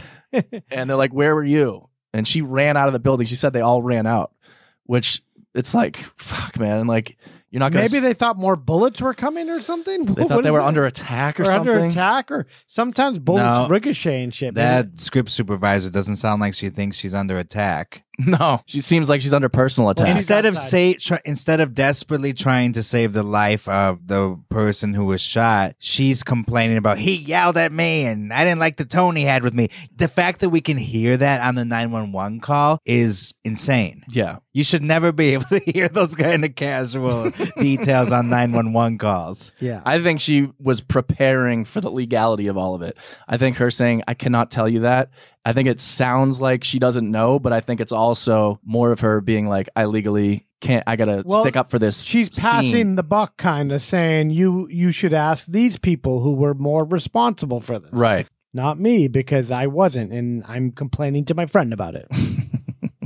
I mean, obviously, you know, they're wondering is Alec Baldwin going to be, I guess, fiscally liable? Is that a thing? well, Uh, he's a producer on it. He's a exactly. producer on it, so Yeah. Well, the insurance is the one is usually the one who's going to take the brunt of it. Yes, but he was handed six resignation letters just days before this happened over concerns of, about safety on the set. Yeah. That's where I go back and forth because, on the one hand, you feel bad for him because he was handed what he was told was a mm, cold gun and it misfires while he's handling it. But He's also the producer on the movie, and he is incredibly famous, incredibly powerful. And you got to think that he could have had some say in having better working conditions on this movie, where he is the above the name star and producer. Yeah. And he's not even like comparatively, he's not making that much money for this movie. The entire movie cost six million dollars. And I wonder how much of that went to him Well, he- personally. it's all it's all back end money. I'm sure when he Probably. agreed to this, they're like, "You're coming on as a producer, and there's back end money." But now there's like, it's a fucking liability. yeah. Now it's a It's like an actual albatross around his fucking neck. now it's actually a criminal investigation, which is Dave Hall's going to be arrested. I could see that happening. Um, the girl who is the prop master. I think those are the two biggest ones. Alec Baldwin, I think, yeah, he's probably going to be kind of screwed over civilly. Criminally, I don't think so. I don't know, but I know we kind of mentioned it at the beginning, but I don't know if actors should have to be trained in firearms just to yes pretend to be a superhero or a gangster. or if you're something like that. using point blank, no pun intended, if you're using anything that could be harmful Yeah. to anyone, you should be trained in it. And this is the same discussion we got into on Twilight Zone, the movie. Should directors be trained into handling intense special effects Mm. like explosions? Absolutely. The same way actors should be trained in handling prop guns, real guns, knives, whatever the hell you're using. So what about stunt drivers too? Like you know, like Uma Thurman on the set of um, She of shouldn't have been in that situation. Yeah. Yeah, that was Tarantino's Kill fault. Bill. Kill Bill. Yeah. Yeah. she was she has permanent injuries from that car crash and he told her it And when was she- safe. just to give some background to the listeners, uh, in Kill Bill, she was doing very dangerous moves, a lot of things that were just like you know too crazy for her to do, and she didn't really have a background. or Yeah, she was experience. driving in the woods. Yeah. And ended up crashing the car Yeah, and actually smashed her head and was telling him like this isn't the the car doesn't seem safe. He's like, I drove it before. It's fine. It's fine. It's fine. Get it. Come on. Come on. Come on. We need you in there. We don't want a stunt person in there. We would have to like cut, film different ways and blah blah blah. yeah. And in the movie it's nothing. Yeah, it's such a it's a quick shot, doesn't add anything. Well, these guys that you know they get so motivated and they want to get these shots done right away, and they just kind of cut corners, and that is what happens here, there, everywhere. Yeah. But I think, you know, instead of having to go through training with these people, just why on earth are they still using actual guns with quote dummy bullets when they could just easily make a cap gun that's a little bit louder? But that's a totally different issue. I said if you're going to be using these guns, yeah, then train them. Right. Yeah, if you have a cap gun, then whatever, fine, don't. You would think people would be trained anyway if they Yeah. want to look like they know what they're doing with guns. I feel like that's always like a story of like that's like an actor patting himself on the back, and that- that when they're on Hollywood Tonight or Extra Entertainment Tonight, and they're like, "We heard you actually learned how to use guns." Yeah, that's And- their Jimmy Fallon story. or Yeah, something, exactly. Yeah. I went down to the range a few weeks. I was trained by blah blah blah, and he's the Yeah. top expert in this field. Yeah. No one could get appointments with him, but I did. And Jimmy Fallon's like, "Oh, you didn't, you don't bring a gun with you today, did you?" Eh." Just some hack joke. Like, "Oh, we're gonna go to commercial." it's true though. It's such like a so then they are training them, you're saying. no. Some actors, when they want to seem cool, they're like, "I actually got trained But for it's- eight if there- weeks." if there's a legitimate like Tom Cruise budget, always says too. shit like that. Yeah, Tom Cruise. He, he'll he takes the bullet. Yeah, he does all this the stunts. Better him than the director of photography who doesn't Yeah, deserve it. poor I guy. know. Sucks. Brutal. I'm not saying they deserve it. I just mean if you think it's some macho thing that's cool to brag about. Yeah. Yeah. You know, Tom that's a Cruise separate would hate issue. What happened on this set? If you heard his Yeah. uh, speech about the coronavirus thing, I was thinking that too. I'm like, we need that guy, that Tom Cruise who's screaming about someone not wearing their mask. Yeah, we need him running the dummy bullets on the Yeah. Rust Yeah. set. No You kidding. know, you either need someone incredibly crazy, passionate, or Yeah. just boring. Yeah. you don't need Miss. I colored my hair like the Joker, and I'm gonna pose with this gun on Instagram. Yeah. There was a lot of people that they interviewed that were on the news in the last couple days and like firearm experts, prop masters, all these people that said every rule that they have for fire alarm fire alarms firearms along the way- cookie. Yeah. every rule they had for firearms was just completely ignored throughout the entire process and it's like you have to treat every gun like it's loaded anything you point Duh. at yeah anything you point at you have to be willing to kill or destroy, and anything you pull the trigger at, you have to be willing to kill or destroy. Makes a lot of sense. And that just completely went out the window Yeah. with anyone over there. And there was some dude on, I think it was Fox News, that he was just he was pissed. He was like, "That would never happen on one of my sets." Oh yeah. Um, Well, everyone 'cause he's just says that. Disgusted. Yeah, I know. I'm like, this guy's kind of like patting himself on the back a little bit, but uh, I mean, it hasn't happened since 1993, so a lot of people are running a tight ship. Yeah. It's just just so happens that all of a sudden this girl who's 23 years old gets combined with this asshole AD that's already been fired for gun mishaps. The perfect storm. Saying it's a cold gun when he has no idea if it is. Literally no idea. Or, in worst case scenario, did know. And just didn't give a shit. Yeah. He's probably going through his own shit. He probably thinks he's not getting paid enough. He's disgruntled. Everyone's disgruntled. You know, no one wants to be here. COVID just ended. People are like I should be getting paid more. You know, I'd rather be on unemployment doing nothing. Aren't there aren't there conspiracy theories that it also could have been one of the disgruntled crew members because they had just Oh. walked off that day, Oh, right? Oh. They damn. walked they walked off that day and when they came back to grab their things, the crew members saw that they had already been replaced. This is the same day. Wow. So what if one of them rigged the gun to That's be like a great whodunit story, live. even if it's just not figuring just this out. Yeah. It's a great story. just something I heard? Sounds like a Law and Wow. Order episode, also. just something I made up. I mean, heard. I heard. From the crazy mind of Alejandro Dell. It's it's relevant that so many people had just walked off the movie. It's too and then convenient. this Oh, it's huge. happens. Too convenient, Yeah. Yeah, it's convenient, or it's just like it was that obvious that there was negligence going on, Well, which thi- is this investigation Be a disturbing. humdinger of an investigation. I don't know if New Mexico has the capacity. Is it the FBI or just local cops looking into this? I don't know if it's FBI level. And Alec Baldwin has no excuse to be working with this kind of set. Like he has all the power to make it safer. Like he has all the power to make it a better atmosphere. Does he? I don't Abs- know. does he? Are you kidding me? He's one of the most famous actors in the world. Yeah, but he's not going to work his ass off just to make sure everyone. He's you know one of He's these producing actors this who's- movie. Who's in his own head? Who's who's like focused on this role? I'm sorry, but when you're at A plus list like Alec Baldwin, yeah, you have some power. I don't care what anybody Well, you have says. responsibility too, and responsibility. He like Spider Man. Oh, He Howard's needs to getting take the fired call up. like Spider Man. Yeah, I, I, I guarantee you, I agree with you that he should be doing more. But let's be honest with who we're dealing with. A guy who left that voicemail.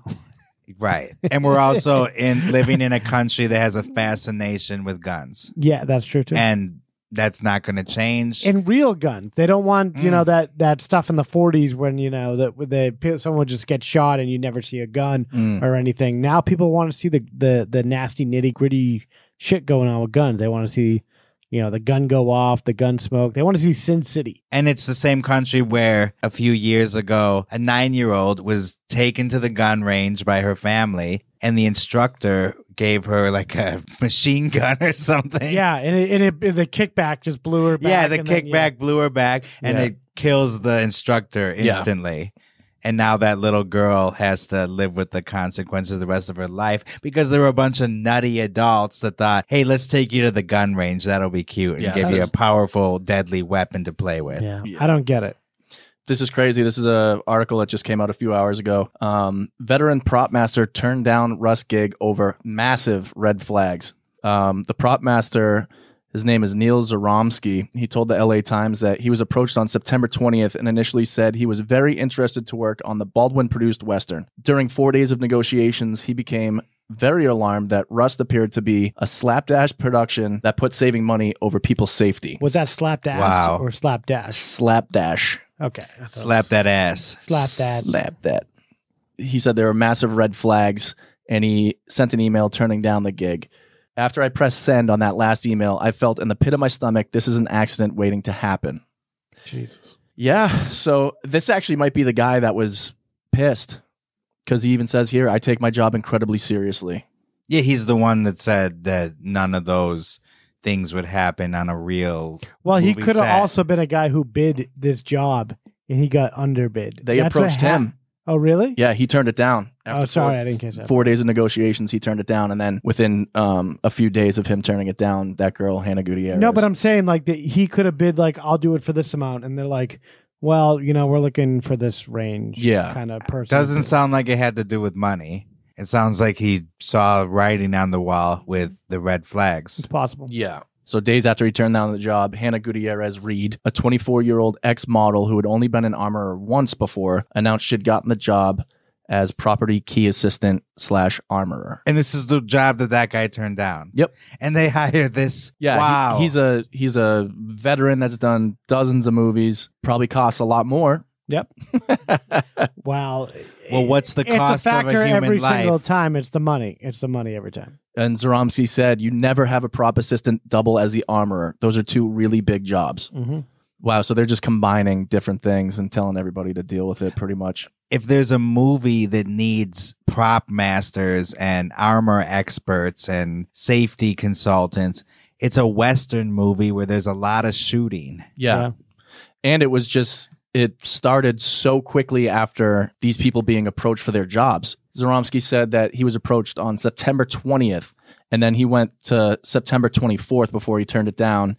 And then by like the 28th is when Hannah got it. And then this all happened less than a month later. So they were like running and gunning, literally just, Well, when they're shooting, they want to be done ASAP. You Yeah. know, they don't. They don't want a lot of time on the set. preparation just didn't seem to be in the cards for this movie at all. Yeah. At any step of the way. Yeah, how far was it into shooting? Three to four weeks. But Not that- even. That seems like a while for a movie. Um, some low budget movies are shot in twenty days. Yeah. So was it almost done, It- or we don't know that, do we? We don't. I don't see it going longer than like a month or something if they were shooting. Yeah, really low budget movies for three to four weeks. That's pretty. I guess that it's about the time it usually takes for a low budget. So Yeah. I, I just wonder if they're almost done or not. Well, they've been, you know, fucking around and d- you know, shooting on the range and shit. So maybe they were wrapping up at some point soon. Yeah, well, we know that um, production is now closed, held up for a bit. There's no talk of completing it, is there? um, no, that they they just said that it's on hold indefinitely, and it's Who like, yeah, no shit. On Earth would go. well, we would go watch this movie if Of it was course. finished. But you know what I mean? Like in reality, no one's looking to see this movie or have it completed. Who I think I cares? I even said in the Twilight Zone episode that if someone died on set in a movie production today, people would probably flock to see it. Now I'm thinking, yeah, probably not. I don't I don't know about No, there's interest. There would be interest for sure. In fact, y- we would be interested in seeing this movie. Yeah, but, would it become this? Would it automatically elevate this movie in terms of box office numbers? I don't think so. No, I mean, Yeah. this movie looks like it was going to be a piece of shit anyway. Um, You can't fix a rotten movie with salacious behind the scenes controversy. It doesn't can- always help. You could put lipstick on a pig. Yeah. Yeah. But at the end of the day, it's still not calling Alec Baldwin back. you said it, boy. Right. You said it, Mr. Kyle. That about wraps the whole thing up, I think. Yeah. I what else is there to say after that? I, I don't think there's much. I think we covered it. There'll be more details to come and we'll cover those. Yeah. Sure will. We'll do some follow-ups. But I do hope that this was the last person that dies on a movie set from a dummy bullet, a Yeah. real bullet, Yeah. any kind of bullet, any kind of discharge from a thing that looks like a gun. Yeah. the Penis. Last, last projectile penis. I'm trying to include it. Let's clean it up. John Eric Hexum in this. Yeah. Oh, I Because thought- that wasn't really a bullet. It was a wad of paper. yeah. So, yeah, anything that Yeah. discharges from a gun. I had a friend one time, his brother put a juicy fruit into a paintball gun and shot my friend in the face with it. Oh my God. so that either. Mark's had some pretty wacky friends. The worst we ever did, we used to, we had blowguns with darts and we would shoot that at each other. Oh, That geez. hurt. Yeah, that's not good. Yeah, they're big. Kyle's the next gun tech on a, on a movie. We played Mario Kart and shot each other in James Bond. Weak. Oh, lose us. Yeah, that's not it's not dangerous enough to shoot each other in a Yeah, but then fake you- game, right? Then you all grow up to be serial killers and Packers fans. so Yeah, that's that's true too. way worse. yeah, Right. Cheeseheads. I'll take uh, a Cheese on my maniac. pie, yeah, please. Yeah, All right, now let's talk about if movies and video games cause kids to be violent. yeah. Topic for another day. Final thoughts? Alec Baldwin, you're a piece of work. You pig. Yeah, how do you like it, Alec?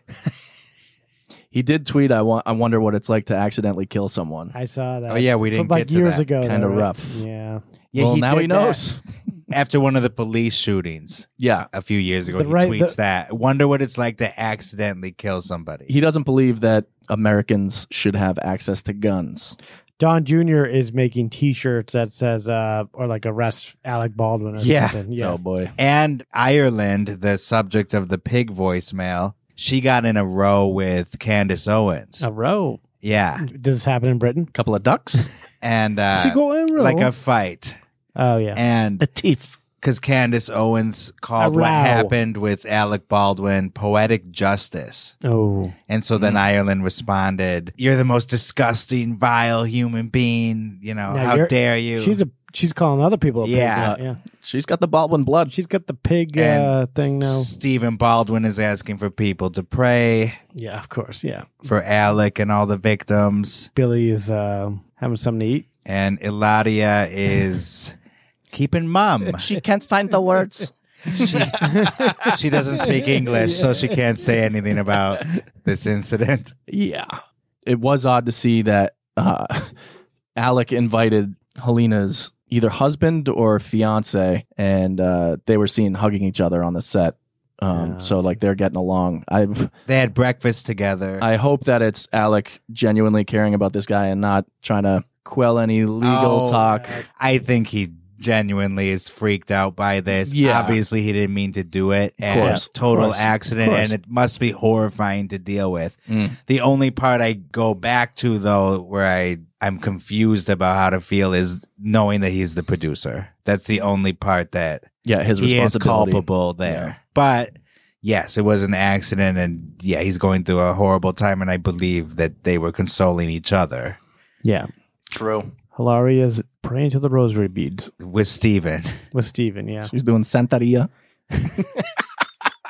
I don't practice Santeria. Jesus Maria Hilaria. I ain't got no words in English. Um, all right, guys. Well, I got to hit the bathroom. Go to bed. we heard enough about your bathroom habits at the Well, that's what- that's what closing of happens. these episodes. yeah, I think it's like six out of 10 episodes. I'm drinking all these I- these IPAs here. Got to cut yeah, it. I'm the only sober one. All right, guys. We thank you. We Congratulations. love you.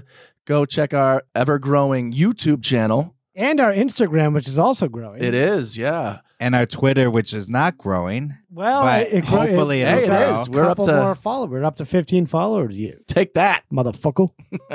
All right, guys. We'll see you next week. And All be right. safe. Be safe. Love Practice gun Bye. safety, please. for cry eye. You have just heard A true Hollywood murder mystery. I have never seen anything like this before. The movies, Broadway, music, television, all of it. A place that manufactures nightmares. Okay, everybody, that's a wrap. Good night. Please drive home carefully and come back again soon.